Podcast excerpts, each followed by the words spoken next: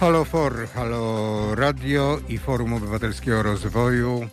Jak co sobotę o godzinie 11, również dzisiaj, a dzisiaj jest 28 listopada i też minęła godzina 11 i właśnie taką audycję rozpoczynamy. Jarosław Szczepański, witam serdecznie.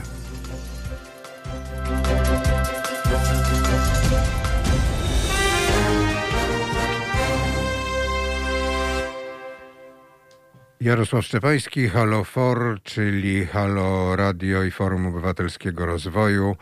Y, panie Marku, pan Marek Tatała, czyli wiceprezes zarządu FOR, podejrzewam, że jest z nami na antenie. Tak, dzień dobry. Serdecznie. Ja, panie prezesie, przed chwilą coś widziałem, a wie pan, co widziałam? Co pana pewnie zainteresuje. A właściwie to wyście powinni o tym powiedzieć, a nie ja. Chociaż jako latający reporter na stare lata to mogę powiedzieć. Przed chwilą widziałam na rogu, na, dawnym, na budynku dawnej Cepeli, pawilonie Cepeli, znaczy pawilon to stoi jeszcze, Cepeli tam nie ma, e, na wielkim billboardzie, to się chyba też nie nazywa billboard, tylko się nazywa jakiś ekran jakiś tam. E, właśnie forum, e, forum opublikowało znowu wyniki dotyczące długu publicznego, a przez jakiś czas tego nie było. Tak, tak. W tej chwili ten dług publiczny będzie się wyświetlał na tym dużym ekranie e, co jakiś czas pomiędzy innymi reklamami. E, no i dzięki temu też będzie trochę więcej przestrzeni. Być może poza długiem publicznym będziemy mogli też pokazywać jakieś inne ciekawsze, ciekawe liczby o tym, jaka jest sytuacja. Właśnie to pokazujemy na ekranach, na naszym ekranie, ponieważ nawet się dało to zdjęcie no, dało się nawet tam widać, że są cyferki. Wprawdzie nie przeczytam jakie, bo, bo za daleko, ale nie widzę. No dobrze, wróćmy do długu publicznego. Co to jest? Tak, no licznik długu publicznego pokazuje w takim czasie rzeczywistym poziom naszego zadłużenia. E, my wykorzystujemy tak naprawdę publicznie dostępne dane, dane Ministerstwa Finansów, żeby prognozować, jak ten dług będzie wyglądał w takiej dłuższej perspektywie. No i dzięki temu można policzyć, ile on się zmienia w ciągu godziny, minuty, sekundy i, i wykonać takie działanie matematyczne, żeby ten licznik e, się poruszał. No i on pokazuje stan zadłużenia państwa. To, co pan widział, to jest najprawdopodobniej jawny dług publiczny, czyli ta najważniejsza liczba. E, I ten jawny dług publiczny według definicji e, stosowanej w Unii Europejskiej, bo pamiętajmy, na początku że... jest jeden, potem jest 3, 6, 7, trochę czuję się jako optyk, okulisty. E, potem tak, 927, 728, 483 zł, tylko teraz zastanawiam się, tu są tysiące, tu są miliony, tu są miliardy, tu są biliony, czyli wychodzi, że Bilion, zaczynamy od biliona. Tak, tak, tak. Bilion 367 miliardów 927 milionów 728 tysięcy 483 zł. Dług no, e, od czasu, kiedy pan zrobił to zdjęcie, to ja już widzę tutaj w internecie, bo na stronie długpubliczny.org.pl jest bilion 367 miliardów 943 miliony, więc e, Czyli trochę nam 16, przybyło. 16 milionów nam przybyło w ciągu no mniej więcej pół godziny. E, tak, no to, to, to tempo, ta liczba jest bardzo duża, więc i to tempo przyrostu jest duże. E, no i to, warto czy właśnie. To oznacza, przepraszam, że przerywam, ale czy to oznacza, że przez te pół godziny E, mój dług, to znaczy mój Jarosława Szczepańskiego w stosunku do moje zadłużenie zwiększyło się o 38 e, przez 16 to jest 3, mniej więcej o 1 trzecią złotego? E jeżeli szybko, poprawnie liczymy, to, to jest to możliwe. Faktycznie my też pokazujemy na stronie długu ten dług na mieszkańca, więc nie trzeba, słuchacze nie muszą dokonywać tych kalkulacji, które my tutaj próbujemy e, na żywo dokonywać, tylko 36, mogą wejść na stronę i zobaczyć. 36 037, czyli 36 e, tysięcy 37 038 w tej chwili jest. No to 36 było 37 pół godziny temu, okej. Okay. Tak, czyli, czyli ta złotówka tutaj, być może tam jest kwestia zaokrągleń, no ale, tak, ale, ale jakby te zmiany tutaj weszły. E, no i tak jak e, warto po prostu pamiętać, że te definicje długu są różne. My pokazujemy tą taką najbardziej pełną, zawierającą wszystkie kategorie, której używa Eurostat, Unia Europejska, e, ale rządzący w Polsce mają tendencję do tworzenia nowych definicji długu, wyłączania różnych rzeczy. Teraz wiele tej pomocy, która płynęła w okresie koronawirusa, także nie jest wliczane w te takie statystyki, które pokazują rządzący, które można zobaczyć na pewno na przykład w wiadomościach albo w innych programach telewizji państwowej a on jest faktycznie wyższy. No i poza jawnym długiem publicznym my też pokazujemy dług ukryty, czyli taki dług, który jest e, względem, w naszym przypadku my, my liczymy dług względem emerytów, przyszłych emerytów, czyli takie zobowiązania państwowego systemu emerytalnego. No i tutaj kwota jest już bardziej spektakularna, bo, za, bo jest z czwórką przodu, z przodu, a zbliża się do 5 bilionów, czyli 4 miliony 800 miliardów. No dobrze, ale to, czy ja, to znaczy, że ja jako emeryt yy, wiszę czterokrotnie więcej e, swoim wnukom, prawnukom, komu jeszcze, nie wiem. No, myśl, myślę, że akurat to, bardziej, bardziej bym rozumiemy, tą definicję powinno się rozumieć jako zobowiązania jakby całego tego systemu państwowego, czyli głównie no, ubezpieczeń w zakładzie ubezpieczeń e, społecznych e, wobec przyszłych pokoleń. Tak? My wiemy mniej więcej, jakie są te prognozy demograficzne, ile osób będzie przychodzić na emeryturę i możemy dzięki temu prognozować, jakie te zobowiązania w przyszłości będą. No, żeby je zrealizować, trzeba od pracujących osób, od osób, które zarabiają aktualnie pieniądze, są aktywne zawodowo, pobierać e, składki, e, czasami też podatki, dlatego że w przypadku na przykład emerytur minimalnych e, no, mamy w naszym systemie tak, że to, co zostanie zapisane na tych zapisach księgowych, jest potem E, wynik tego to jest, to jest ta emerytura, ale nie każdy, wiele osób, szczególnie w związku z obniżką wieku emerytalnego, może nawet nie dojść do tej emerytury minimalnej, więc trzeba będzie dopłacić także z innych źródeł. E, no i stąd ta, ta tak wielka ta liczba, która, która jest na tym liczniku długu ukrytego. E, no i te, te liczby od czasu do czasu na pewno będą się pojawiać na tym dużym ekranie przy rondzie Dmowskiego, ale dla tych, którzy nie są z Warszawy albo rzadko tam bywają, to oczywiście strona długpubliczny.org.pl. Tam poza tymi liczbami mamy też e, różne informacje, takie odpowiedzi na często zadawane pytania o, o długu.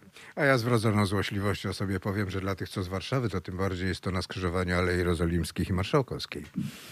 E, witamy pana Rafała, który do nas e, nie tyle dołączył, co nas się nam się udało dołączyć, bo stosujemy dzisiaj nową technikę, przynajmniej dla mnie nową całkowicie, ale lepiej panów słyszę. Czuję. Dzień dobry. Ja tylko jeszcze nawiążę do tego. Ja nawiążę jeszcze do tego długu publicznego i chciałbym się przy okazji dowiedzieć, myśmy już o tym rozmawiali wielokrotnie, ale podejrzewam, że jeszcze będę wiele razy pytał. To, czy to znaczy, czy to oznacza, że ktoś kiedyś ten dług musi spłacić i że, i że ja powinienem nie spać spokojnie, wiedząc, że zostawiam e, moich potomków z takim zadłużeniem, między innymi przeze mnie, bo ja pobieram emeryturę.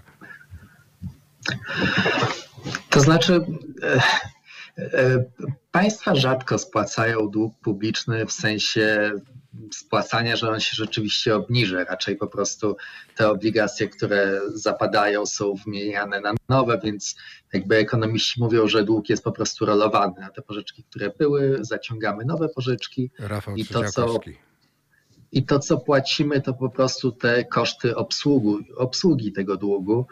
E, w tej chwili akurat na świecie stopy procentowe są bardzo niskie, więc te koszty obsługi nie są wysokie, ale one oczywiście wielokrotnie w przeszłości już gwałtownie rosły i wtedy e, jest to większe obciążenie dla budżetu. E, natomiast to bardziej jest taki strumień odsetek, które płacimy w nieskończoność. E, no bo jakbyśmy e, można sobie wyobrazić, że zaciągamy dług i go spłacamy na przykład e, w przyszłym roku, a no dług, publiczny nie, dług publiczny nie jest takim długiem, on jest takim długiem, który gdzieś tam sobie jest i spłacamy go tak naprawdę, obsługujemy go w nieskończoność. I tak naprawdę większość ekonomistów nawet uważa, że być może nie powinniśmy go spłacać, bo jedynym sposobem, żeby go spłacić, to nałożyć wyższe podatki, które same w sobie są szkodliwe, więc być może lepiej go po prostu rzeczywiście e, tylko obsługiwać tak, tak długo jak tak. E, natomiast e, no to jest też kwestia, jak on jest wysoki w relacji do naszego PKB, czyli w relacji do tego um, jakby strumienia dochodu, który jest wytwarzany przez naszą gospodarkę w ciągu roku. Tak naprawdę, jeżeli będziemy e, spowalniani, spowalniali zadłużanie się państwa, nasza gospodarka będzie szybko rosnąć, e, to siłą rzeczy dług w relacji do PKB będzie spadał i tak większość krajów sobie radzi ze zbyt wysokimi relacjami właśnie długu do wielkości gospodarki. Ja wiem, że mieliśmy rozmawiać o praworządności i o wecie PiSu, natomiast mam jeszcze jedno pytanie. Jeden z e, portali ekonomicznych, nie był to forowski portal, ale nie będę reklamował, zatytułował z tydzień temu, może, może 10 dni temu, zatytułował na czołówce tego, co się pokazuje w internecie, zatytułował Ile nas kosztują emeryci. I trochę powiem szczerze, nawet miałem ochotę do nich napisać, że, że, że, mm, że się bardzo mocno wkurzyłem, bo przepraszam bardzo, emeryci kosztują, ale emeryci na to, żeby mieć emeryturę, pracowali przez, zależnie ile pracowali, jedni mniej dłuży, drudzy więcej, ale pracowali i te swoje składki emerytalne odkładali. I to nie jest tak, że można powiedzieć, że nas dziś emeryci kosztują, bo my im płacimy, my im dajemy nasze pieniądze. My im dajemy pieniądze, które oni kiedyś wpłacali. A to trochę można, a trochę nie. E, nie można na pewno w tym nowym systemie emerytalnym, który zreformowaliśmy w 1999 roku, w którym rzeczywiście jest ta zasada, że e, tyle, ile się do niego wpłaciło, tyle się e, z niego wypłaca. Natomiast jeżeli chodzi o poprzedni system emerytalny, to on jednak wymusza wysokie wydatki emerytalne w Polsce w relacji do tego, że jesteśmy generalnie biednym krajem, bo jak jak spojrzymy. Mm, Ale przepraszam, kraje... panie Rafale, czy chce pan powiedzieć tym samym, że e, płacąc e, składkę na ZUS, którą płaciłem przez ileś, ileś lat, przed 99 rokiem, bo po 99 roku też płaciłem, ale przed 99 rokiem to tej składki, ta składka się nie liczy, zniknęła w czeluściach PRL-u i właściwie no, myślę, że... przez 10 lat. No to był taki bardziej podatek, który był po prostu wydawany na bieżąco, a wysokość świadczeń nie była od niego uzależniona.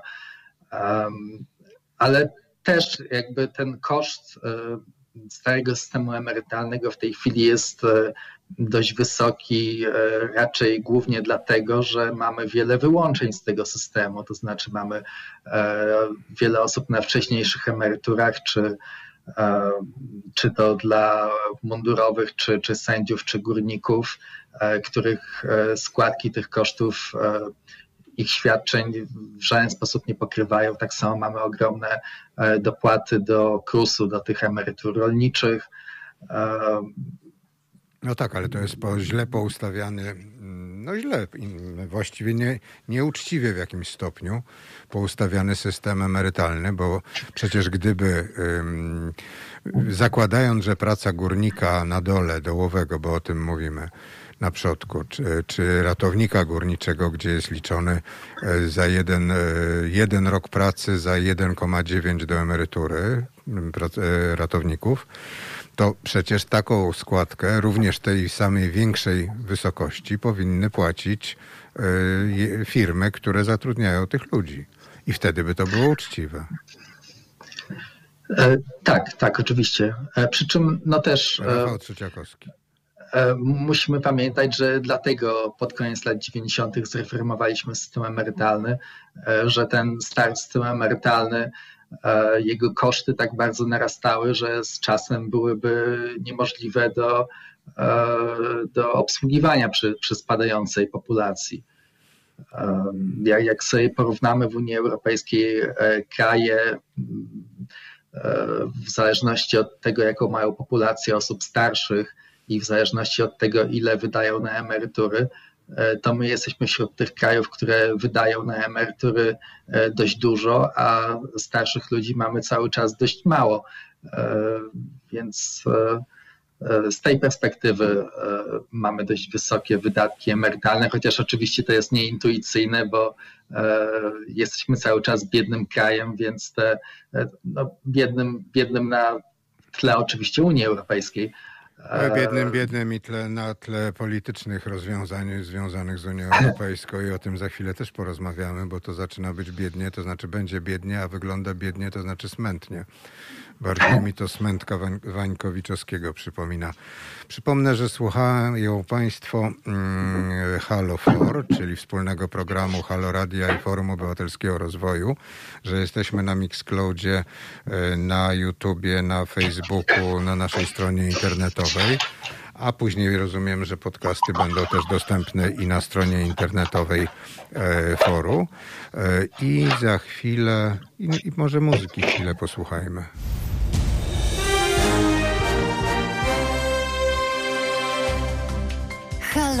Radio. Pierwsze medium obywatelskie.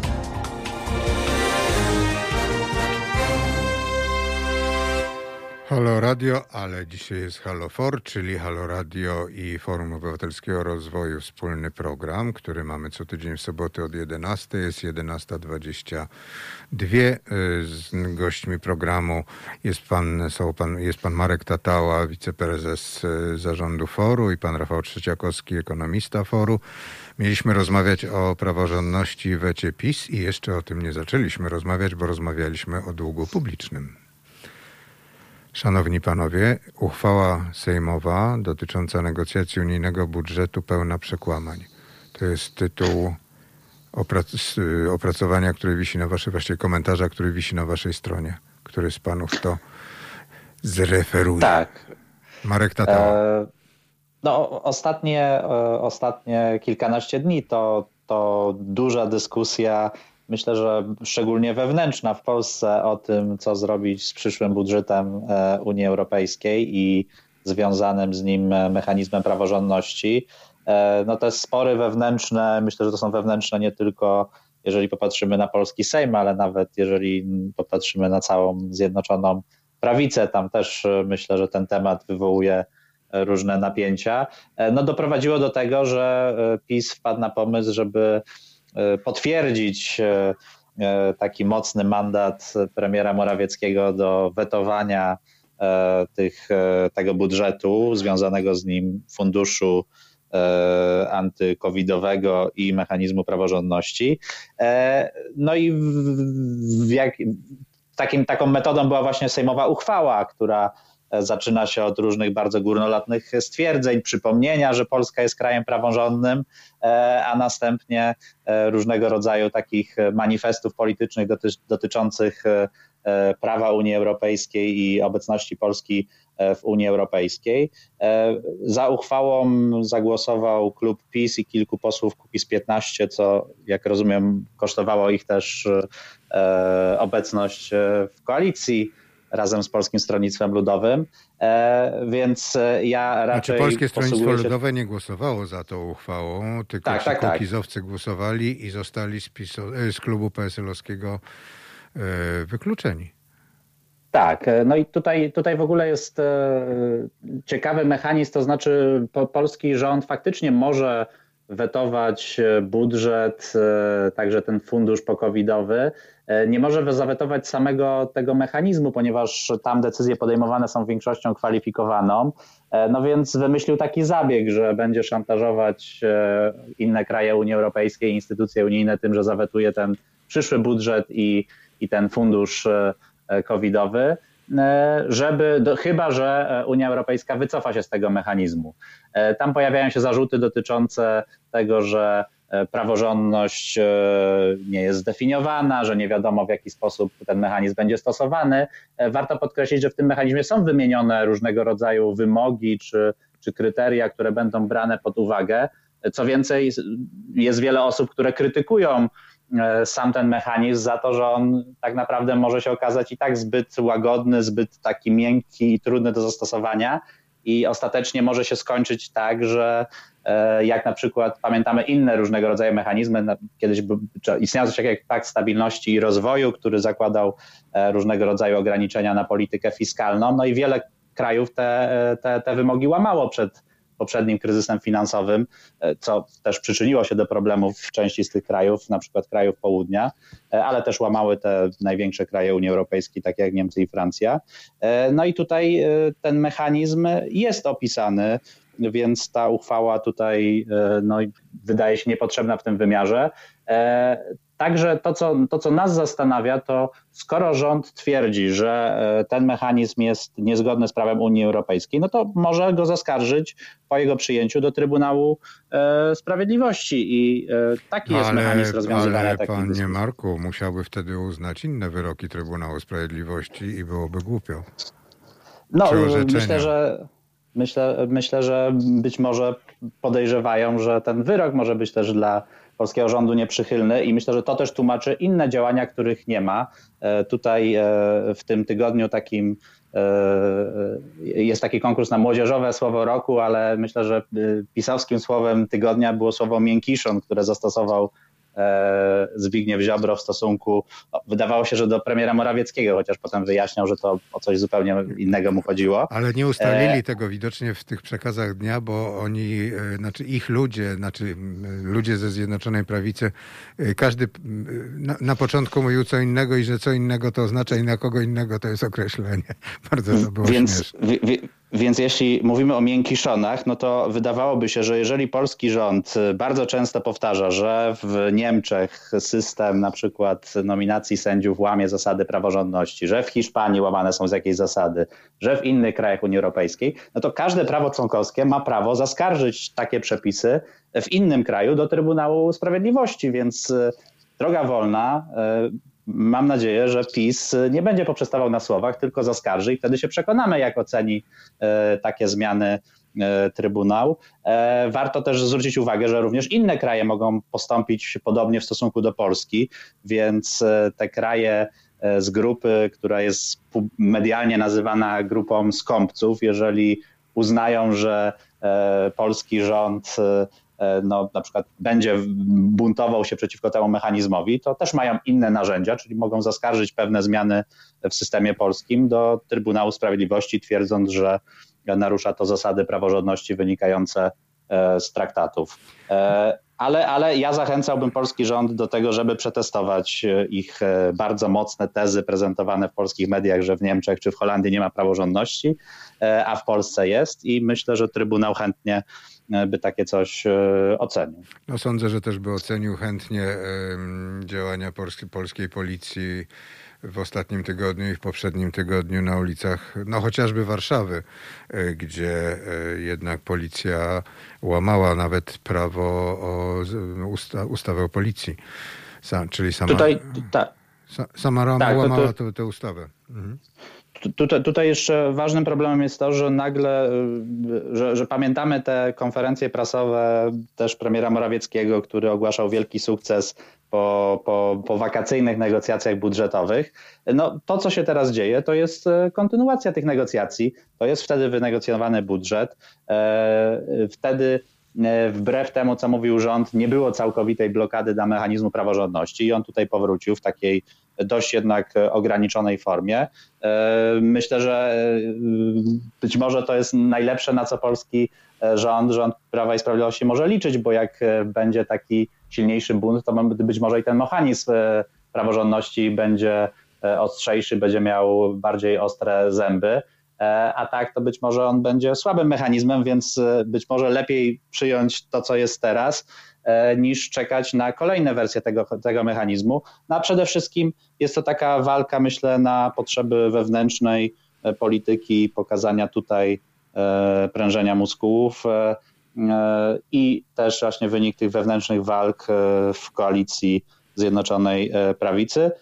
No a na, na sam koniec ta cała dyskusja jeszcze myślę, że dość mocno osłabia naszą pozycję w Unii Europejskiej, co jest zupełnie jakby innym problemem tego, że E, nasza obecność w Unii generuje dużo korzyści.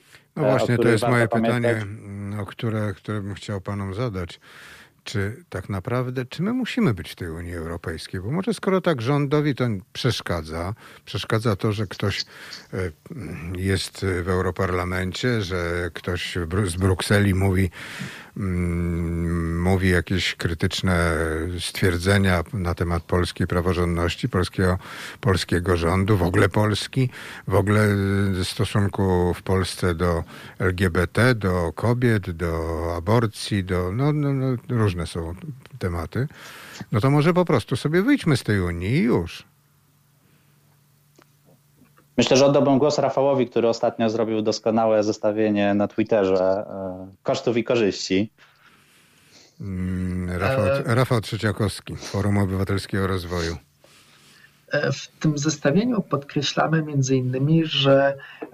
Ja tylko, ja tylko częst... za, za, po, znaczy tak, z tego zestawienia ma wynikać, że pewnie, mm, że, że jednak to będzie bardziej korzystne, żebyśmy zostali w tej Unii. E, tak, że lepiej nie wychodzić, bo korzyści są jednak spore. No to niech pan to uzasadni. My zbyt często te korzyści ograniczamy tylko do tych funduszy unijnych z budżetu Unii Europejskiej, tak naprawdę to, co jest naszą główną korzyścią, to jest dostęp do europejskiego wspólnego rynku z wolnym przepływem e, towarów, usług, ludzi i kapitału.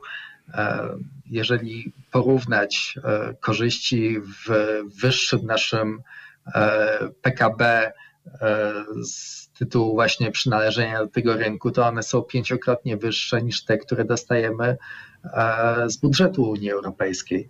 E, w zeszłym roku e, otrzymaliśmy 11 miliardów euro transferów z budżetu Unii Europejskiej, ale nasze korzyści z przynależności do wspólnego rynku. Transferu to znaczy, że te 11 miliardów euro wpłynęło do Polski. Tak, ale, ale mam na myśli e, e, mam na myśli fundusze unijne. Okay. W tej chwili 11 miliardów funduszy unijnych, a 56 miliardów było wyższe nasze PKB z tego tytułu, że właśnie do wspólnego rynku przynależymy, czyli pięciokrotnie więcej. I tak też e, od 2004 roku mniej więcej historycznie to, to wyglądało. Jakby jeżeli nasze firmy nie działają na rynku 38 milionów ludzi, na naszym krajowym rynku, tylko na e, całym europejskim rynku ponad 500 milionów ludzi, e, to siłą rzeczy e, ta podział pracy, specjalizacja jest dużo bardziej rozległy niż ten, który moglibyśmy sobie u nas wyobrazić a wraz z nim wyższa jest też produktywność tych firm. E, te pierwszy, jeżeli... pierwszy z brzegu przykład, e, przemysł meblarski, który produkuje, e, zdaje się jest pierwszy, ma pierwsze miejsce w Unii Europejskiej. Tak, tutaj bodajże nasze firmy już zaczęły wygrywać z tymi starszymi firmami z południa Europy w, w ostatniej dekadzie. No dobrze, ale ja mam takie pytanie. No, wyszlibyśmy sobie z tej Unii Europejskiej, bylibyśmy takim neutralnym krajem, no jeszcze by trzeba było tych Amerykanów wyrzucić, te wojska amerykańskie. Bylibyśmy sobie takim neutralnym krajem jak Szwajcaria, leżelibyśmy sobie między e, Odrą a Bugiem. Na północy mielibyśmy, tak jak mamy e, Rosję, chciał, Rosję. E, mamy na północy i Bałtyk, a na południu byśmy mieli Czechy i Słowację. No i byśmy byli pępkiem świata i byłoby wspaniale. I co? No, I moglibyśmy. Myślę, że. Bez ceł też moglibyśmy. Brytyjczycy na razie bez ceł handlują z Unią Europejską, a wyszli. Do końca roku. Tak, tak. Więc jeżeli chodzi o Wielką Brytanię, to myślę, że wiele osób zobaczyło, e, co oznacza e, exit w praktyce i jak to jest skomplikowany proces i wewnętrznie, i zewnętrznie, i w takich negocjacjach z Unią Europejską. E, z tego co wiem, to na przykład niektóre partie w Finlandii, w też kilku innych krajach, które mocno głosiły hasło exitu ich krajów, po tym jak zobaczyły, jak wygląda exit brytyjski, trochę zmieniły swoją agendę i narrację, bo się okazało, że to już jest coraz mniej popularne wśród ich e, własnych e, elektoratów. E, często też pojawia się taki argument, ok, to wyjdźmy z tej Unii Europejskiej, no ale przecież to, o czym mówił Rafał, nadal będziemy mogli realizować, być na wspólnym rynku, tak jak są niektóre kraje, które nie są w Unii Europejskiej, Norwegia, Szwajcaria. Szwajcaria. No właśnie. Tak, i, i, i tutaj i pojawia się ten argument, ale po pierwsze pamiętajmy, że te kraje muszą akceptować różnego rodzaju e, unijne regulacje, przepisy harmonizujące różnego rodzaju e, procesy, e, bez jednocześnie posiadania jakiegokolwiek wpływu na nie, wpływu głosu w instytucjach unijnych, w Parlamencie Europejskim, w Radzie, w Komisji. Ale więc, ta Norwegia więc... to w ogóle ta Norwegia to, to jest w ogóle dramat, bo przecież te fundusze norweskie, co to oni dają na przykład do Polski na, na wspomaganie kultury, to oni je da, chcą dawać bezpośrednio tym firmom, które wspomagają, a nie Ministerstwu Kultury. No to jest jakiś w ogóle skandal. To, to w ogóle to należałoby to, to w ogóle nie wiadomo, dlaczego tak ma być. No tu, akurat być może jest to właśnie prostsze przez to, że to nie są fundusze typowo unijne, które mają swoje procedury i tutaj jest możliwość jakiejś negocjacji, ale warto powiedzieć skąd się biorą te właśnie fundusze szwajcarskie czy fundusze norweskie. One właśnie wynikają z tego, że te kraje e, wpłacają właśnie tego typu środki, które płyną potem do innych krajów Unii Europejskiej, więc de facto można powiedzieć, że w jakiś sposób też płacą za obecność na wspólnym rynku. E, oczywiście to są kraje dużo bogatsze niż Polska, e, ale e, tym bardziej ich pozycja e, kiedy są poza Unią Europejską, może być silniejsza niż takiego kraju, który nie dość, że jest krajem dużo biedniejszym, to nie ma ropy naftowej, nie jest otoczony góra, nie ma jest otoczony górami i krajami przyjaźnie nastawionymi do, do, do Szwajcarów dookoła, tylko jest krajem graniczącym z Rosją, który nie ma zbyt wiele zasobów takich naturalnych e, właśnie jak, jak Norwegia. I, Ale też i jest bardzo przyjaźnie nastawiona do sąsiada polskiego. I na taki, te, taki exit byłby tutaj na pewno bardziej kosztowny i właśnie wydaje mi się, że nie byłoby akceptowalne dla Unii Europejskiej obecność takiego kraju, była trudna obecność takiego kraju jak Polska, e, który byłby poza strukturami e, Unii Europejskiej, ale e, czerpałby korzyści z niektórych e, elementów. No i to będzie widoczne, myślę, w przypadku Wielkiej Brytanii, gdzie jednak e, do końca roku są pewne, pewne uzgodnienia, ale potem może nas czekać dość duży chaos, być może w przyszłości wojny handlowe, różnego rodzaju konflikty. I, i ta pozycja Wielkiej Brytanii która też ma pewne zalety, których nie ma Polska. Jest wyspą na przykład i jest dość daleko od E, nieprzyjaznych jej krajów. I jeszcze e, była w XX wieku mocarstwem kolonialnym, a w XIX całkiem ogromnym mocarstwem kolonialnym, w przeciwieństwie do Polski, no, która miała e, swoje no, niby kolonie z, przez granicę, czyli to tak się nie, nie są to kolonie, tylko kraje, które no, państwa czy, czy tereny, które no, można powiedzieć Polska zajmowała, ale których od XVIII wieku już nie zajmuje.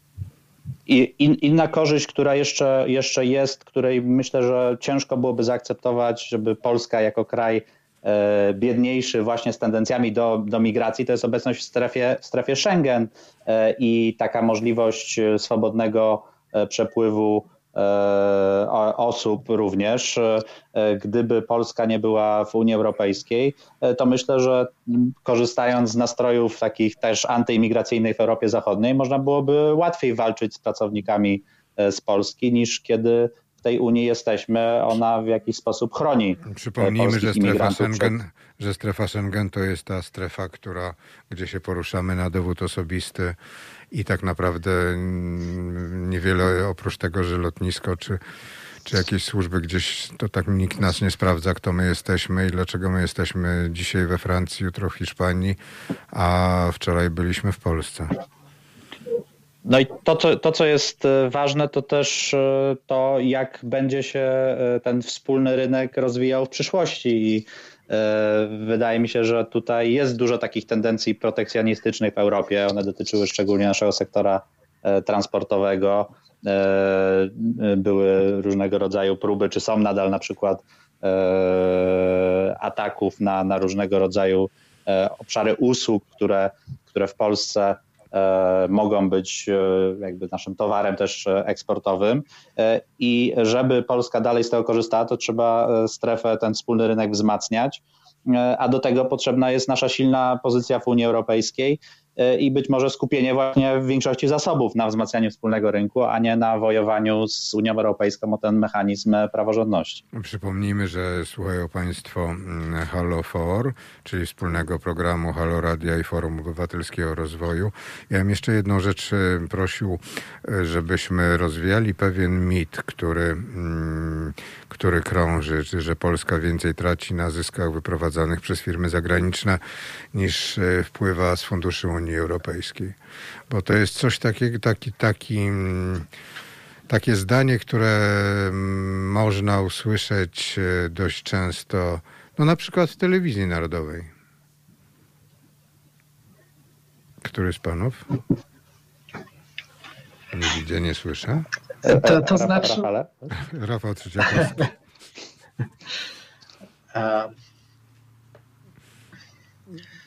Jak to, jak to powiedzieć? E, e, traci to znaczy, czy nie traci? Trudno powiedzieć, żeby. E,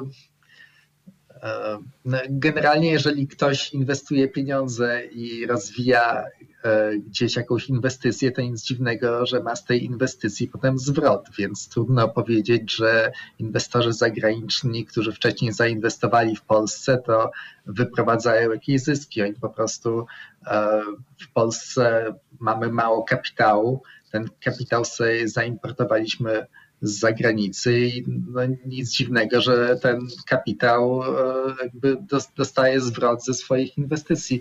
E, prze, przez lata zachwycaliśmy się e, tygrysami azjatyckimi, tymi krajami w Azji Wschodniej, które przez ostatnie kilka dekad w zasadzie jako jedyne dogoniły poziom życia Zachodu to ich model rozwoju był inny. One bardzo, ich społeczeństwa bardzo mało konsumowały, bardzo dużo oszczędzały. E, to jakby miało e, sporo wyrzeczeń, ale dzięki temu budowały ten kapitał e, na, na inwestycje. My w Polsce i w Europie Środkowej nie musimy tego robić. Zamiast tego nasz kapitał prywatny naszego kapitału prywatnego jest mało, ale jako, że mamy bardzo dużo inwestycji zagranicznych, to część, znaczną część inwestycji mamy dzięki temu zagranicznemu kapitałowi, a z kolei e, wiele inwestycji publicznych w te wszystkie autostrady i niedoinwestowane, e, niedoinwestowane państwo dokonujemy za pieniądze z Unii Europejskiej. E, dzięki temu nasz, nasz poziom konsumpcji jest e, e, spory w porównaniu z tymi właśnie krajami wschodnioazjatyckimi, które prawica czasami bardzo lubi, ale których model rozwojowy był oparty tak naprawdę na, na wyrzeczeniach. My mamy szczęście, że właśnie dzięki wspólnemu rynkowi, dzięki funduszom unijnych jesteśmy w dużo lepszej sytuacji. No tak, tylko Tutaj... też musimy przypom przypomnieć i pamiętać, że te inwestycje zagraniczne będą dopóty, dopóki Polska będzie przestrzegała zasad praworządności obowiązujących w Unii Europejskiej. I to prawo nasze nie będzie się zbytnio różniło, bo wtedy będziemy krajem wysokiego ryzyka. Proponowałbym przez moment y, posłuchać muzyki, ale krótki, bo potem mamy przerwę na hymn. Halo Radio.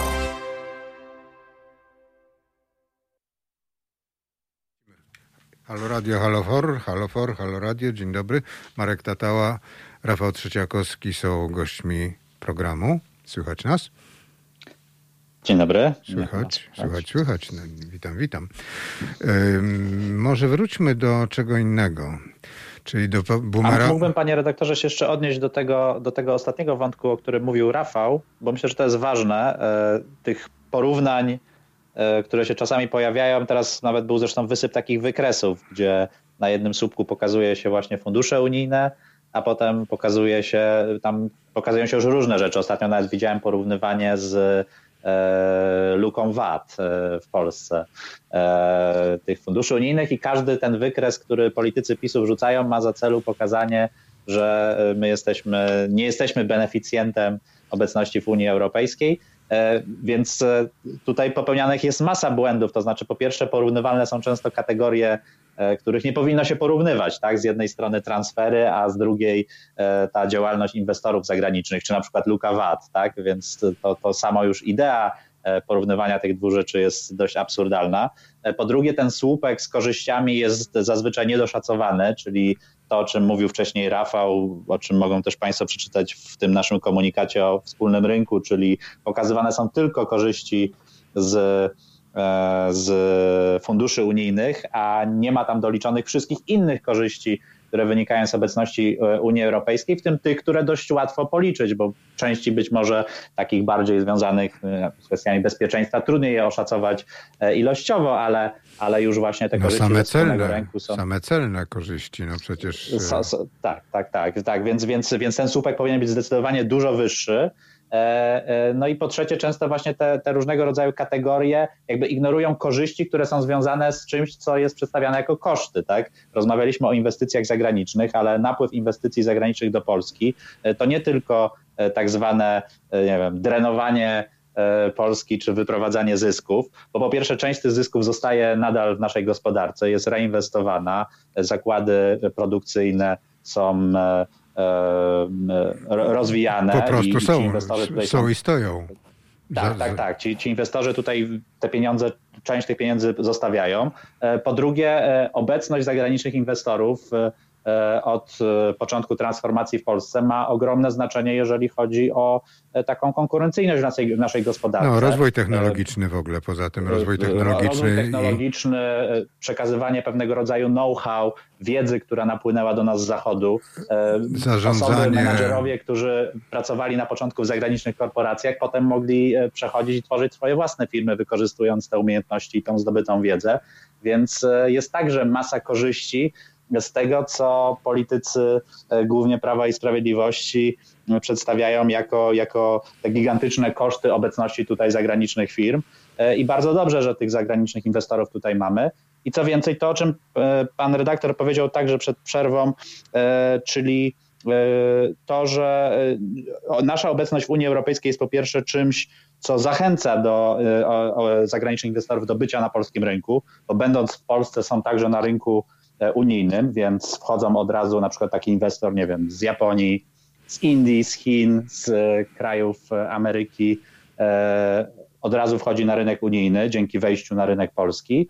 E, a po drugie, ważne do tego są te instytucje, które mamy w Polsce, czyli właśnie stabilne przepisy prawa, jakość systemu podatkowego, także praworządność. Więc nawet gdyby nie było mechanizmu praworządności, nawet gdyby Unia Europejska się nie czepiała polskiego rządu, jeżeli chodzi o e, te wartości wynikające z traktatów, to warto być krajem e, praworządnym, o stabilnych przepisach prawa, e, o prostym systemie podatkowym, po to, żeby tych zagranicznych inwestorów zachęcać. Co więcej, te dyskusje e, na ten temat będą teraz silniejsze, bo po epidemii koronawirusa e, jest taki trend do tego, żeby skracać te łańcuchy dostaw, żeby być może część inwestorów przenosiło się na przykład z Azji do innych krajów bliżej tych rynków europejskich i Polska mogłaby być takim atrakcyjnym miejscem do inwestowania, o ile oczywiście rządzący będą tworzyć do tego przyjazne warunki. A I o ile pozostaniemy w Unii Europejskiej.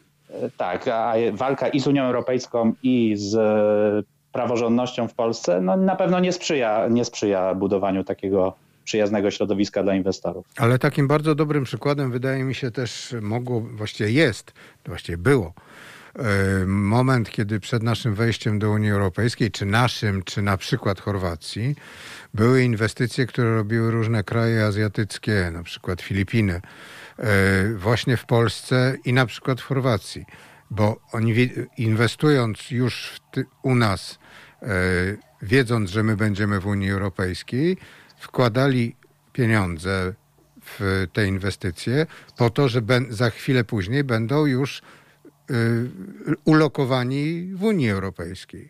No to to, to było no. bardzo takie dość zrozumiałe, rozsądne i, i wydawałoby się proste.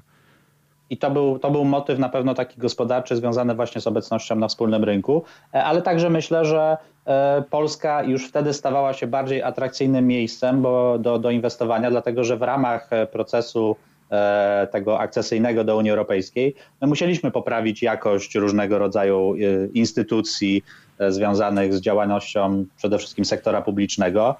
To były wymogi, żeby w ogóle do Unii Europejskiej wejść. No i dzięki temu staliśmy się takim przyjaznym miejscem. E, jeszcze jedna rzecz, która jest myślę ważna w kontekście inwestycji, to to, że praworządność być może jest jeszcze bardziej ważniejsza dla krajowych inwestorów, polskich firm, e, ponieważ e, one nie mają dodatkowej protekcji. Ich szansą na to, żeby walczyć o pewne rzeczy, jeżeli na przykład uznają, że prokuratura czy jakieś instytucje państwa, aparat państwa je represjonują, niesłusznie oskarżają o pewne rzeczy, to są niezależne sądy i tylko w tych niezależnych sądach mogą wa walczyć z innymi organami władzy. Nie mają e, ambasady, do której mogą się zwrócić, e, nie mają sądów arbitrażowych, międzynarodowych, w których mogą walczyć o, o, o swoje prawa. Dlatego to jest jeszcze ważniejsze dla polskich inwestorów, bo jeżeli chodzi o zagranicznych inwestorów, to oni zawsze jeszcze mają tą dodatkową ochronę, czy to jakby relacji z innym krajem, czy jakby siły też takiej dyplomatycznej innego kraju. Widzimy, ile rzeczy się nie wydarzyło w Polsce e, po wystąpieniach i listach e, ambasador Mosbacher e, i administracji amerykańskiej. Była kwestia podatku cyfrowego, już go nie ma. Jakby osłabiono regulacje dotyczące, zresztą szkodliwe, dotyczące takich aplikacji jak Uber i innych aplikacji transportowych. Stacja TVN, która miała być karana te kary znoszono. No, karę miała więc, półtora milionową chyba nawet, czy, czy więcej, już nie pamiętam. Więc, więc widać, jak to działa w przypadku e, zagranicznych e, podmiotów w Polsce.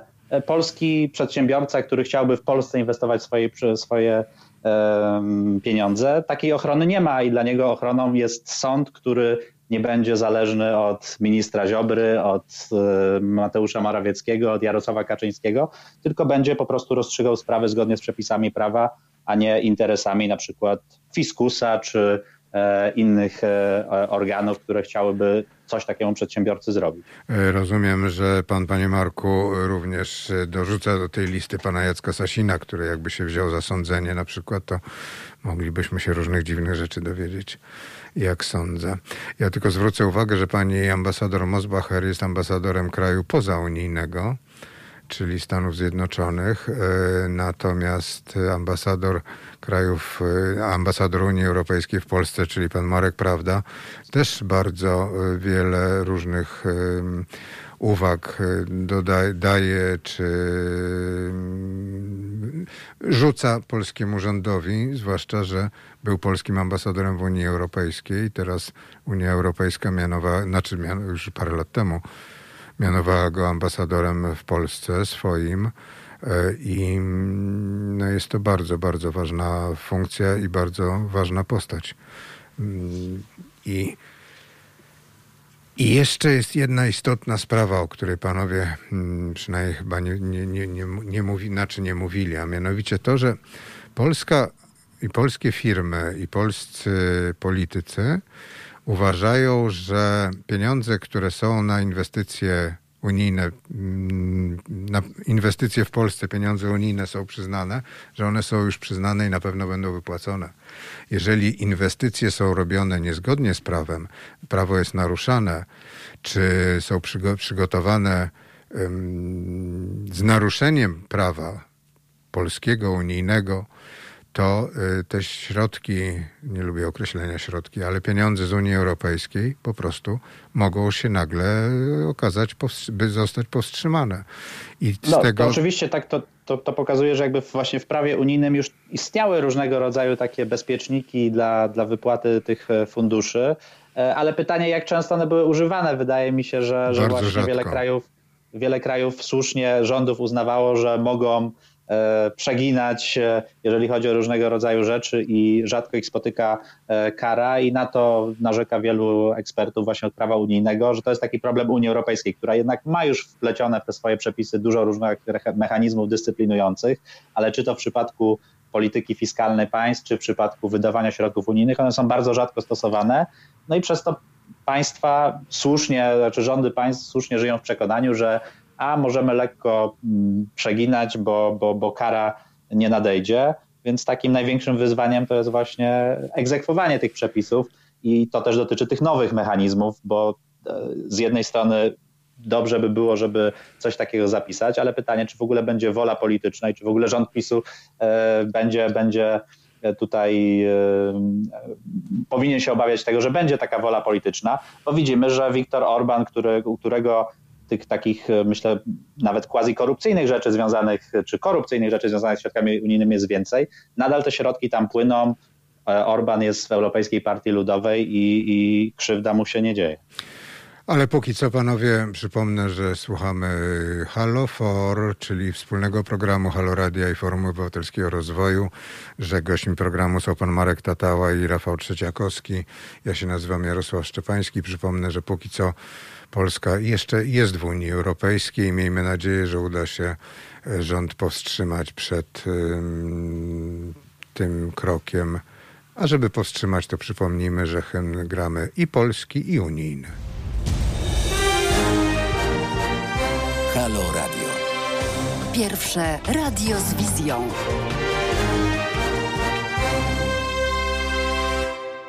Ja tylko pozwolę sobie przypomnieć, że w tym tygodniu, czyli do jutra, nasze kampanijne auto z hasłem e, i hasło też, e, auto z hasłem ile kosztuje nas kościół, ono jeździ po ulicach Lublina. Przypomnę, że to już jest czwarty tydzień naszej kampanijnej akcji, że byliśmy e, jeździliśmy po ulicach Warszawy, Białego Stoku, Białej Podlaskiej i Lublin jest czwarty. Będziemy jeździć w przyszłym tygodniu po ulicach Rzeszowa w następnym tygodniu Kraków, Wadowice i jeszcze w tygodniu przedświątecznym po Katowicach akcja będzie trwała. Mamy nadzieję, że będzie trwała do, mm, do końca marca, zdaje się. E, I jest ona finansowana przez naszych słuchaczy www.zrzutka.pl ukośnik kampania e, i mm, jest ona poświęcona temu, ile kosztuje rocznie kościół, ile kosztuje nas Kościół, szczególnie Kościół katolicki. Przypomnę, że zadłużenie szpitali to jest około 14 miliardów e, złotych. Roczny koszt mm, Kościoła ponoszony na rzecz Kościoła katolickiego w Polsce to jest około 20 miliardów. Ale wracamy do Halofor, czyli wspólnego programu Halo Radia i Forum Obywatelskiego Rozwoju.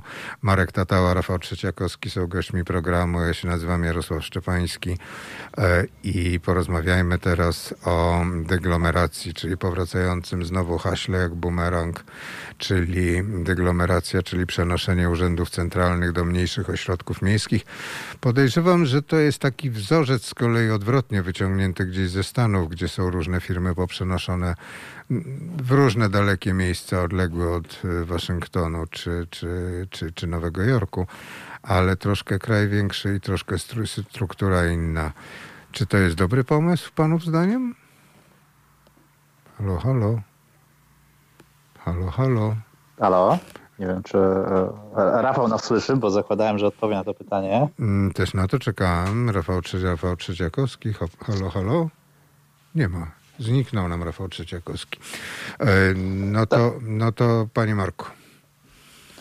E, no, generalnie ta, to hasło deglomeracji pojawia się e, regularnie w dyskusjach politycznych w Polsce. Nie tylko, nie tylko PiS, ale myślę, że część, część lewicy też chciałaby takiego planu przenoszenia właśnie, pan mówił o firmach, ale to ma dotyczyć przede wszystkim. Też mówiłem o urzędach urzędu. centralnych, tak. Tak, mhm. tak, tak, ale ma to przede wszystkim się dotyczyć urzędu i rozrzucania tych urzędów po, po różnych miejscach e, w Polsce, szczególnie tych mniejszych miejscowościach, co miałoby być też takim jakby docenieniem tej takiej narracji dotyczącej deglomeracji tych, tych mniejszych ośrodków. E, no i to generuje różnego rodzaju koszty związane z przenoszeniem takich urzędów, a te korzyści mogą być E, niewidoczne dla, dla obywateli. E, ta dyskusja e, zresztą jest często połączona jakby z takim hasłem, że w Polsce, nie wiem, niedoceniane są miasta powiatowe, czy niedoceniana jest Polska wschodnia i dlatego jak tam postawimy jakiś urząd, to nagle będzie doceniona, tak? Jak przeniesiemy część GUS-u do Rzeszowa albo do jakiegoś innego miejsca w Polsce, to nagle to, to, to miasto zacznie inaczej prosperować. No myślę, że to jest no, mylna jest, interpretacja. Panie Marku, to jest powtórka z rozrywki. Przecież po to w 75 roku, 1975 roku zrobiono 49 województw z 17, które były wcześniej, żeby docenić mniejsze miasta i właśnie E, stworzyć w nich e, komitety wojewódzkie Polskiej Zjednoczonej Partii Robotniczej, komendy wojewódzkie Milicji Obywatelskiej i tak dalej, i tak dalej, i tak dalej. Było ich 49. Wtedy był taki dowcip, że mm, była taka gra totolotek. Tam było z 49 chyba, już nie pamiętam, 6 cyfr, jedna dodatkowa. I później był taki dowcip, że e, po to 49 województw, żeby wybierać co tydzień 6 miast, do których się rzuca mięso i jedno było dodatkowe. No więc to tak, to, to już było, od tego odeszliśmy, więc nie wiem, czy to jest sens wracać.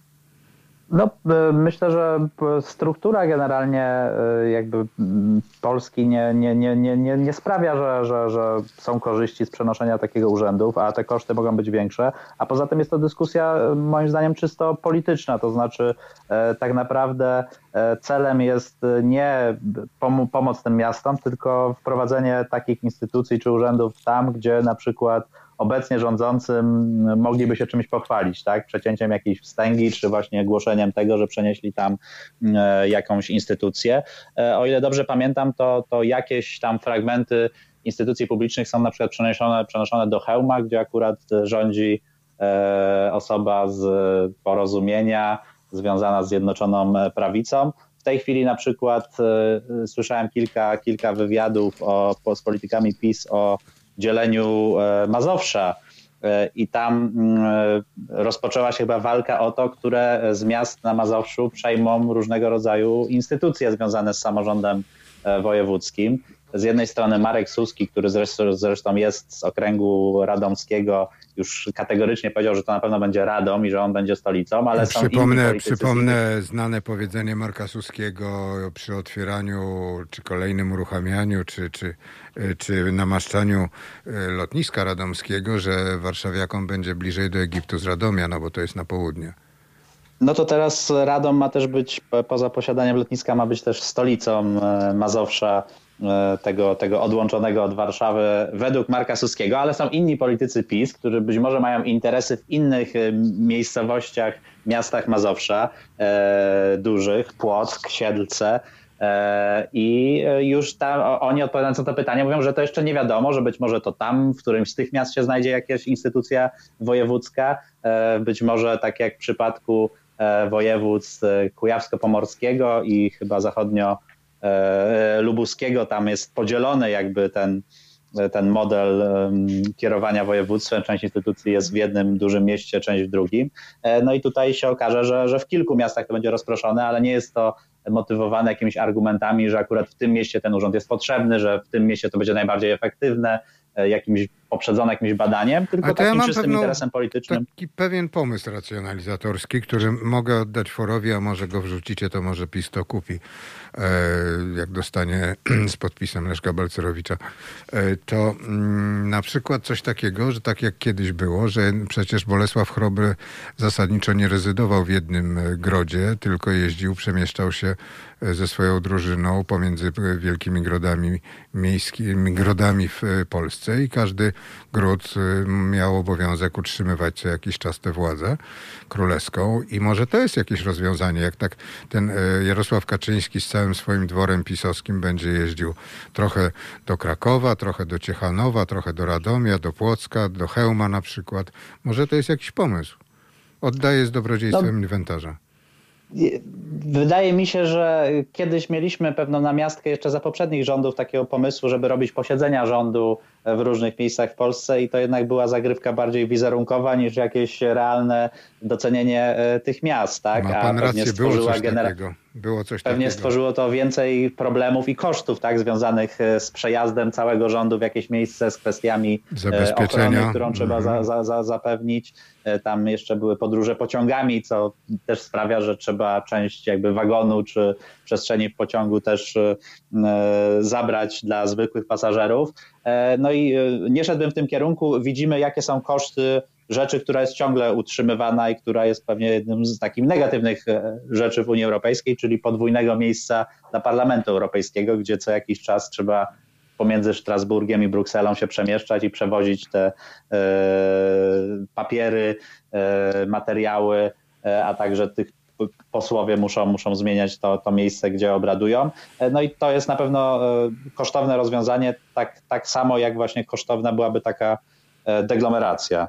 Ja tylko zwrócę tak, uwagę. Ma, Marek dobrze że ten, ten Zwrócę uwagę, panie Rafale, jeszcze na jedną rzecz. Tak? Mianowicie pani ambasador Mosbacher złożyła wszystkim Polkom gratulacje z powodu uzyskania 100 lat temu praw wyborczych przez polskie kobiety. E, I to jest właśnie też właśnie ta kwestia praworządności, o której rozmawialiśmy e, w czasie, kiedy pan gdzieś zniknął nam z anteny. Pan Rafał Trzeciakowski. Aha. E, Marek słusznie powiedział, że te posiedzenia rządu wyjazdowe to była taka kwestia wizerunkowa i również przenoszenie. Tak, ale tak samo jest dokładnie z tym przenoszeniem urządów. To, urzędów. To jakby to nie jest. Niektórzy starają się argumentować, że E, o tego, że jak przeniesiemy urząd do jakiegoś mniejszego miasta, to ono zacznie się rozwijać czy coś, ale przecież e, nic tak naprawdę nie wierzy, że jak przeniesiemy do jakiegokolwiek e, rozsądnej wielkości miasta urząd, który zatrudnia 100 osób, czy nawet kilkaset osób, to w jakikolwiek sposób zmieni jego losy gospodarcze. Ci nawet zwolennicy tych, tych pomysłów mówią, najczęściej, że to, to jest taka, taki sposób, żeby dowartościować jakby te, te miasta. E, więc już e, nie, nie skupiamy się na tym, żeby administracja e, najlepiej wykonywała swoje zadania. Jak mamy urzędy centralne, to przecież one robią politykę publiczną dla całej Polski. Muszą ze sobą rozmawiać, muszą mieć dostępnych ekspertów i z, jakby z różnych organizacji na miejscu, muszą mieć dostępne lotnisko międzynarodowe i tak dalej, tak, rzeczy, które są... Oj tam, oj tam, Radom, Radom też ma lotnisko międzynarodowe. Nie wiem, czy Siedlce mają lotnisko międzynarodowe, jak nie, to zawsze się można zbudować. A poza tym... E... Przecież zawsze uczelnie też e, powstały różnych dziwnych, e, znaczy dlaczego nie dziwnych, przepraszam, tfu, tfu, wycofuję się, w małych ośrodkach mini ośrodkach akademickich na przykład. No i nie będę rzucał tu miastami, bo się obrażę. I jest też szereg spółek państwowych, którym politycy e, przenieśli na papierze siedziby do różnych mniejszych miast. Na przykład Polska Grupa Zbrojeniowa ma oficjalnie siedzibę w Radomiu. Ale tak naprawdę wszyscy jej pracownicy praktycznie siedzą w Warszawie, bo e, bo tu jest e, głębszy rynek pracy, tu są ich klienci, i tak, tak naprawdę e, praca dla nich z Radomia byłaby znacznie utrudniona. No tak, no tutaj można by powiedzieć, że to nawiązanie do historii, bo przed wojną jednak głównie Radom był tym ośrodkiem produkcji broni. To, co się później stało, niby, że łucznik to produkcja maszyn do szycia, a przecież to wszystko było karabiny, karabiny i pistolety. Ale, no ale Dzisiaj wiemy, że to jest podstawą, jest to, żeby płacić podatki, żeby te firmy płaciły podatki w tych miejscach, gdzie są zarejestrowane, a nie na przykład w Warszawie, a nie na przykład we Wrocławiu czy Gdańsku, bo tam by się najchętniej PiS chciał, żeby w ogóle, żeby tylko te miasta płaciły podatki, a nie żeby do nich płacone były podatki. Tak, ale też ten pomysł generalnie raczej nie dotyczy firm, tylko konkretnie urzędów, ale i on e, można się spodziewać, że byłby dość kosztowny, e, dlatego że jak patrzymy na kraje, w których również były takie trendy, jakby na przykład w Szwecji czy w Wielkiej Brytanii, e, to tam ci urzędnicy, którym się kazano wyprowadzić ze Sztokholmu czy z Londynu do jakichś małych miejscowości, nie byli tym w ogóle zainteresowani i się okazało, że 90 e, parę procent urzędników e, rezygnowała z pracy, więc taki urząd traci wtedy na kilka lat w ogóle pamięć instytucjonalną, jeżeli wszyscy zostają i rezygnują. No bo też jakby trudno się dziwić takiemu urzędnikowi. W jednym w większym mieście jego mąż czy żona łatwiej może znaleźć pracę, ma wyższe zarobki. Dzieci e, też chodzą do szkoły, mają jakieś lepsze możliwości w większym mieście zwykle. I trudno wtedy podjąć taką decyzję o przeprowadzce do, do mniejszego miasta dla pewnie bardzo lukratywnej pracy w administracji publicznej. No pewnie by za tym trzeba było przenieść od razu szkoły prywatne, na przykład prowadzone przez Opus Dei, po to, żeby te dzieci tych urzędników mogły do tych szkół chodzić, bo one są głównie właśnie w tych szkołach prywatnych. Ale tak sobie powiedział pan o tej... Albo, tak. albo tak jak Marek mówił o tym problemie między Brukselą i Strasburgiem. Tam urzędnicy mają wręcz specjalny pociąg, który ich e, wozi między tymi E, miastami między Komisją Europejską a Parlamentem Europejskim, to może w Polsce w ogóle całą sieć kolejową e, tych urzędów, e, tych pociągów do, dla urzędników jeżdżących po, po całej Polsce byśmy musieli stworzyć. No, nie podpowiadaj Rafale, bo jestem skłonny uwierzyć, że PKP zaraz będzie tutaj już zacierać Właśnie o tym żeby... samym próbuję sobie przypomnieć, czy do Chełma jest pociąg bezpośredni, czy nie. Wiem, że do Rzeszowa to trzeba jednak jechać przez Kraków zasadniczo. E, tak, e, ale w Chełm, e, wydaje się, że rząd ma taki pomysł, żeby wszystko lokalizować w Chełmie, więc być może wystarczy do Chełma. No tak, ale to zdaje się, już jest taka tradycja i wtedy to powinno się odbyć 22 lipca. Ponieważ nie wiem, czy co po niektórzy pewnie nie pamiętają, ale 22 lipca było do 1989 roku święto, święto narodowe, spowodowane tym, że w 40, 1944 roku w Chełmie ogłoszono to, co w Moskwie wydrukowano dzień wcześniej. Czyli, czyli manifest PKWN-u, czyli władzy władzy nadanej, no w, dużym stopniu nadanej przez Związek Radziecki. To znaczy, nie, nie wiem, czy panowie już o tym mówili, jak e, mnie nie było, ale e, jakby rząd naprawdę przenosi, e, przeniósł ileś e, rzeczy do, do Chełma, bo Chełm to jest e, naj, największe miasto, w którym e, PiS wygrał wybory samorządowe.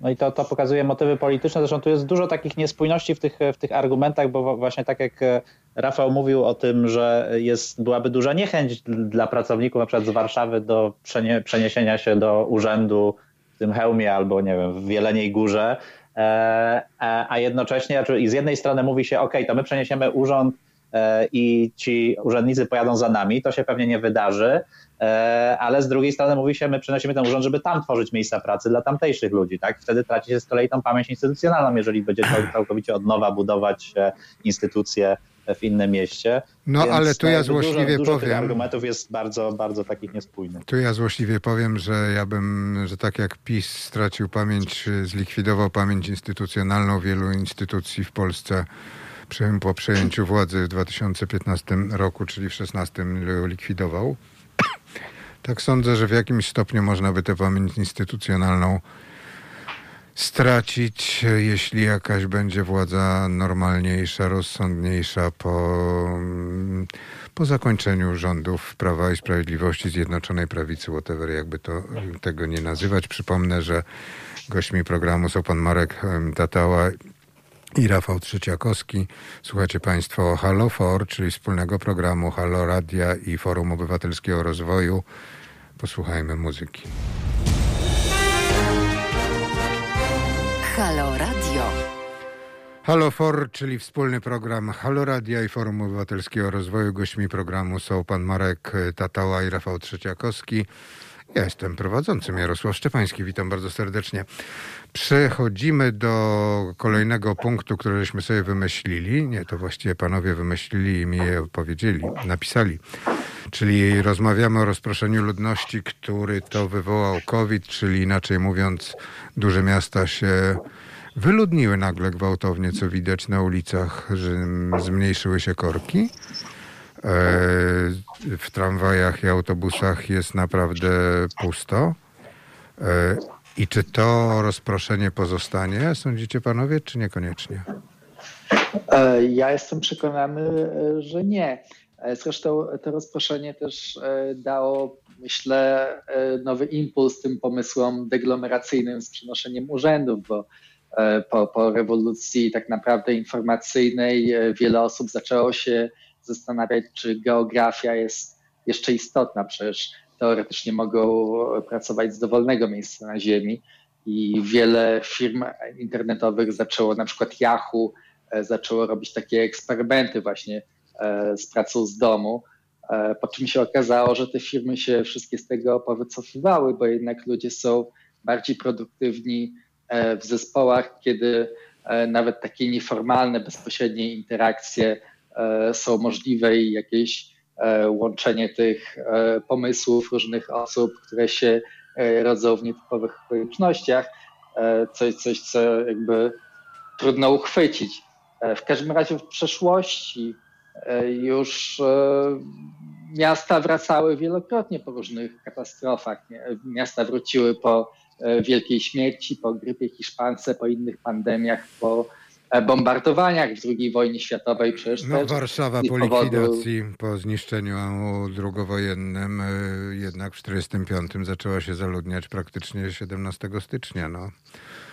Tak i e, gdyby te miasta wracają nie jakoś tak arbitralnie, że ktoś każe im, im wrócić, tylko no, są obiektywne powody, dla, dla których się E, aglomerujemy, skupiamy w miastach. W miastach jesteśmy, e, firmy są bardziej produktywne, mają dostęp do głębszych rynków pracy, mogą współdzielić poddostawców czy infrastrukturę. E, ich pracownicy przepływają między firmami, więc się rozprzestrzeniają szybciej innowacje.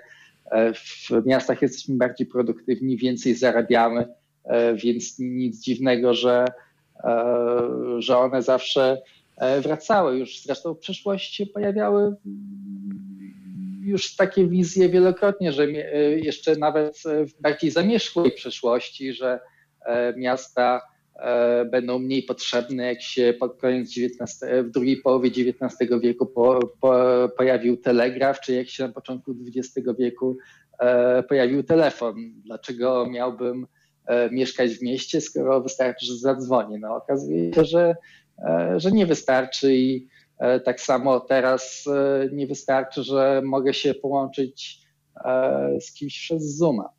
W, w 1976 roku to będzie prawie pół wieku temu, pisałem taki tekst w, w Ekspresie Wieczornym o tym, jak miała wyglądać Warszawa pół wieku później, na podstawie tekstu, który był wydrukowany w jednej z gazet warszawskich w 1926 roku bo znalazłem taką, taką, taką perspektywiczną wizję, ale to jednak to miasto miało być rozwinięte. Z, te, z tego wówczas wymyślono, że będzie się rozwijało, nawet tam będą latały jakieś różne dziwne, dziwne mm, pojazdy, które jeszcze nie latały w 76 roku.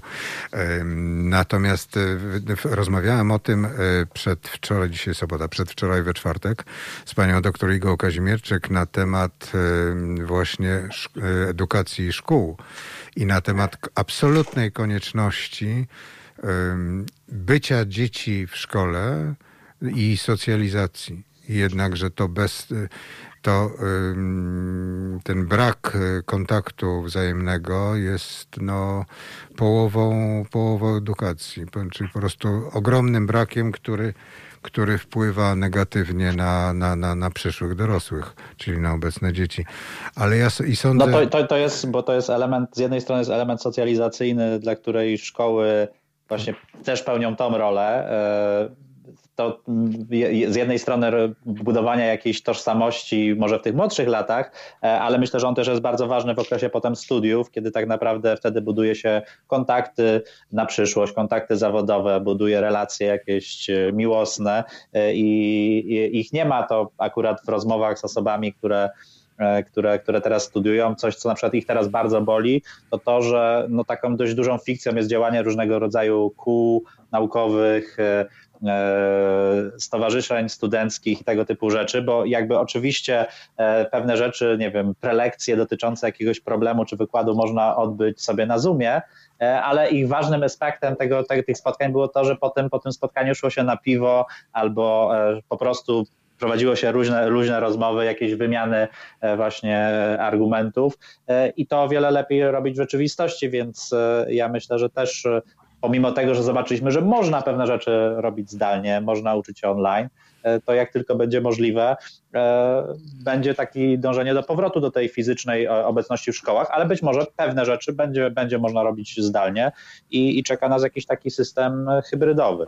No, burza mózgów jednak robiona poprzez Zooma czy, czy innymi metodami też może się odbyć, ale jednak nie ma tego, jak reakcja bezpośrednia, kiedy się widzi, jak reagują ludzie bezpośrednio na to, co się mówi. To zresztą każdy wykładowca to, to, to, to potwierdzi. A poza tym nasza polska specyfika, e, gdzie mamy w końcu e, podpis, e-pułap, różne elektroniczne udogodnienia w administracji, gdzie mm, wszystko jest za pomocą E, poczty elektronicznej przekazywane, po czym na końcu jest napisane, ten wniosek należy wydrukować i przynieść do urzędu. Może kiedyś to się skończy. To, to, to jest na pewno problem. Ja, e, to, co jest moim zdaniem jakby wartościowe w COVID-19 i takiej sytuacji, którą obecnie mamy, to pokazanie, że pewne rzeczy można zrobić zdalnie, czy można zrobić inter, e, internetowo. Wcześniej na przykład administracja upierała się, że nie, nie, tego się na pewno nie da zrobić e, używając technologii cyfrowych. E, widzimy, że można, ale być może nie wszystkie, które można, chcemy robić internetowo i, i tutaj będzie pewnie poszukiwanie takiego e, jakiegoś balansu pomiędzy tym, co mamy teraz, gdzie, gdzie jesteśmy zmuszeni do robienia różnych rzeczy zdalnie, E, ale mam, miejmy nadzieję, że, że część tych rzeczy pozostanie, a administracja nie będzie się upierać, że, że znowu trzeba ten papierek wydrukować, czy znowu pójść na e, określoną e, godzinę na spotkanie z urzędnikiem. Przypomnę, Szczególnie, że, że mówił Marek Tatała, teraz będzie mówił Rafał Trzeciakowski. Szczególnie mam nadzieję, że pozostanie telemedycyna. Naprawdę to, to jest, może nie, nie zastępuje całkowicie wizyty u lekarza, ale to, jak bardzo e, się poprawiła służba zdrowia w tym sensie, że mogę zadzwonić do lekarza i dostać e, poradę czy receptę, e, a przez lata nie można było tego zrobić, jest, jest niesamowite i to jest też istotne z punktu widzenia tej deglomeracji, bo ona jest często motywowana tym, że małe miejscowości się wyludniają, młodzi wyjeżdżają za granicę albo do dużych miast. E, I to z będzie realny jedno, problem. Z których który... jedno nazywa się Chicago na przykład. Tak, to będzie realny problem, który e, już jest w tej chwili w Hiszpanii czy Japonii, że same starsze osoby pozostają w tych miejscowościach i trzeba im jakoś dostarczać właśnie te usługi służby zdrowia czy E, różne inne usługi publiczne i tyle, ile możemy zrobić zdalnie, to, to zawsze e, na pewno z tej, z tej perspektywy pomoże. Panie Rafale, będę wnioskował do Forum Obywatelskiego Rozwoju, do profesora Balcerowicza, do e, Haloradia za mm, specjalną nagrodę dla pana. Jest pan pierwszym człowiekiem, który w tym roku, który, od którego usłyszałem, że służbie zdrowia się poprawiło. Powiedział pan to z przekonaniem i. i... To jedna, jedna rzecz, która została zderegulowana, można powiedzieć. No, czasami takie nieszczęście jak COVID-19 czy koronawirus e, się w jakimś momencie do czegoś przydają. No, oprócz no, Czasami usuwają te regulacje, które naprawdę blokują działanie, które nagle się okazuje dużo ważniejsze. I pokaz, pozwolą pokaz, pokazać, że da się, tak? Bo raczej takim argumentem głównie, jedny to pewnie były bariery regulacyjne dla teleporad, ale drugie to takie przekonanie, że tego o, nie da się zrobić, nie że nie da się, Panie, tego się nie obsłużyć. da zrobić. Tak, to, to, to jest najbardziej chyba nasze polskie najczęstsze zdanie, jeśli chodzi o coś, wprowadzenie czegoś nowego.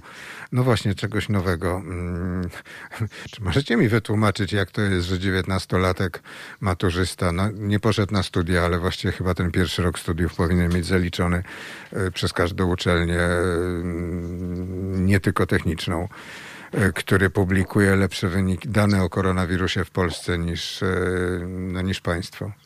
Na czym to może polegać? Bo ja prosty człowiek, to ja tego nie rozumiem. Zdaje się już nie może publikować, bo e, rząd zamknął mu ten dostęp, e, ale nie, nie, Marek proszę lepiej wie.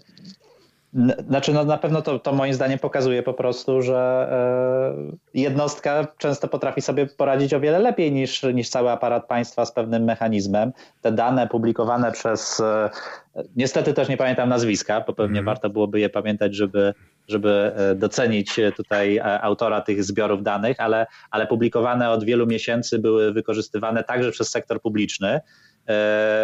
Więc to było zaskakujące, że również rząd powoływał się na dane tworzone E, przez, przez tego maturzystę e, i przez kilkaset dni było to no, jedno z takich głównych, głównych narzędzi. E, teraz dochodzimy do sytuacji odwrotnej i absurdalnej, że, że rząd zmienił system podawania danych, który uniemożliwia jemu pobieranie danych do swojej bazy danych, twierdząc, że zbudował lepszy system, ale już widzimy, że ten system wcale nie jest lepszy, że wielu rzeczy, które wcześniej było, były pokazywane, e, teraz do nich nie ma dostępu. I myślę, że to jest taki szerszy problem tego budowania zaufania do państwa, to znaczy państwo tworzy wiele restrykcji, regulacji, już abstrahując od tego, czy one są y, poprawnie umocowane w polskich przepisach, czy nie, bo wiele, wiele z nich zapewne nie jest i, i nie ma podstaw prawnych do takich restrykcji bez wprowadzania stanu e, jednego ze stanów wyjątkowych, e, ale, ale no, ludzie nie, nie będą ufać tego typu politykom, jeżeli państwo będzie z nimi e, postępować w sposób nieprzejrzysty.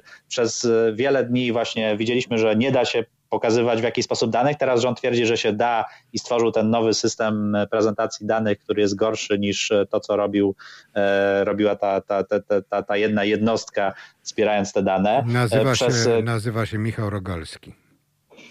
Michał Rogalski, tak, super. E, I wykonywał super, super robotę. Myślę, że że mam nadzieję, że uda mu się dalej jednak pozyskiwać dane i konkurować tutaj z taką polityką informacyjną państwa. E, ale, ale wiele rzeczy, o wielu rzeczach słyszeliśmy, że się nie da. Przypominam, że przez kilka miesięcy strategia rządu była taka, że najpierw coś ogłaszają na konferencji prasowej, a potem kilka chwil, zazwyczaj przed północą, wrzucali jakieś rozporządzenie, które potem miało masę błędów, e, które ludzie im wytykali. Teraz ostatnio po raz pierwszy po właśnie kilku miesiącach już pandemii E, zmieniono model, że najpierw pokazano jakiś projekt rozporządzenia, e, ale czemu nie zrobiono tego wcześniej, tak? I tutaj mm, też jest problem właśnie z jakością tworzenia tego prawa covidowego, kiedy tworzono je w taki sposób e, na ostatnią chwilę. Oczywiście nadal ta, ta niepewność związana z tym, co oznaczają tak naprawdę te restrykcje, jest, jest duża, co widać po, po, po, po buntach i sprzeciwach różnych branż, które, które Panie negocjują. Marku, mam pytanie. Czy ta jakość prawa covidowego, to co pan powiedział, że jest taka sobie, to znaczy, że pozostałe prawo tworzone przez rząd Prawa i Sprawiedliwości Zjednoczonej Prawicy, że pozostałe prawa są mm, w porządku?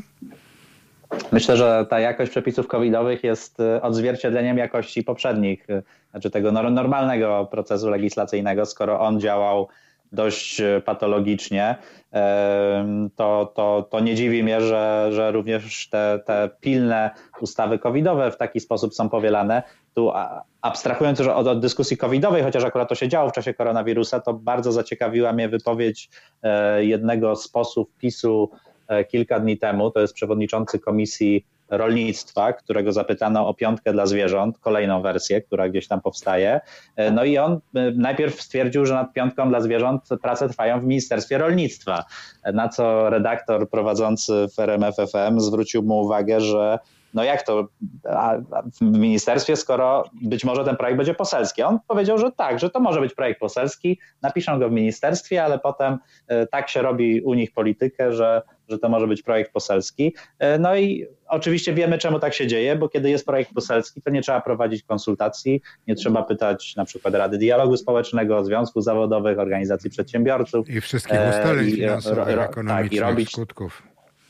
I, i, i, I, tak, i jakby dyskutować o tym, sprawiać, że, że, że, że ta kwestia przynajmniej przez kilka tygodni E, pojawia się tak na takiej agendzie dyskusji publicznej, tylko można przez kilka dni szybko przepchnąć przez Sejm, no teraz już nie można przez Senat tak szybko, e, ale, ale to, to pokazuje jak w pigułce, że e, nie wyszło im z tą pierwszą piątką na zwierząt, którą zrobili właśnie tą metodą na szybkie przepchnięcie projektem poselskim, ale z drugą zamierzają zrobić dokładnie tak samo, chociaż jasno przyznają, że prace trwają w ministerstwie. I co więcej, jak rozumiem, znów parlament ma się zajmować sprawą, która nie ma żadnego związku z COVID-19, w okresie, kiedy są, jest masa pilniejszych problemów, ma się zajmować kwestią właśnie tej piątki dla zwierząt, tylko dlatego, że gdzieś była taka strategia Jarosława Kaczyńskiego i jak rozumiem też młodzieżówki PiSu. No właśnie, nie bardzo to rozumiem, ale, ale, ale rozumiem, a jestem za, za likwidacją łańcuchów, zdecydowanie za likwidacją łańcuchów, za likwidacją ferm, norek, etc.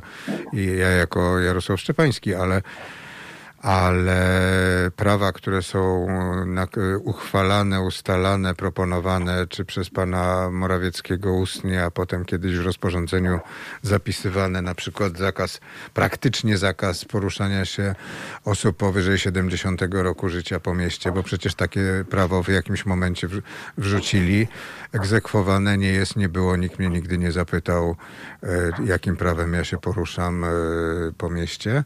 Chciałem przypomnieć... Z tym też było dużo, z tym też było dużo chaosu, bo, bo na początek Morawiecki no mówił na konferencji, że to jest zalecenie, więc oni, oni e, no tak, panu potem... zalecali, a potem w rozporządzeniu okazało się, że to nie jest żadne zalecenie, tylko generalnie jest to zakaz, który, który powinien być stosowany. Oczywiście jest to przepis całkowicie martwy. No i to jest właśnie największa paranoja, że uchwala się przepisy, które są martwe, które są nieegzekwowane, a policja egzekwuje przepisy, twierdzi, że egzekwuje przepisy, które nie występują, których nie ma w przyrodzie. No i niestety jesteśmy w sytuacji państwa prawa i sprawiedliwości, czyli prawa państwa, które ma kłopoty z praworządnością i Unia Europejska ma kłopoty z naszą formą przestrzegania praworządności w państwie prawa i sprawiedliwości. Przypomnę, że słuchali Państwo mm, programu Halo For, czyli wspólnego programu e, Halo Radia i Forum Obywatelskiego Rozwoju, że gośćmi programu mm, byli pan Marek Tatała i Rafał Trzeciakowski. Ja się nazywam Jarosław Szczepański, dziękuję bardzo i spotkamy się na antenie Halo For za tydzień w sobotę o godzinie 11. Ja Państwa zapraszam na kolejny program, który za chwilę poprowadzi pan Marek Jóźwik. Będzie to program o sporcie. Natomiast ja się spotkam z Państwem w poniedziałek o godzinie 17. Gościem programu będzie z kolei pan Andrzej Trzeciakowski. Do usłyszenia, dziękuję bardzo.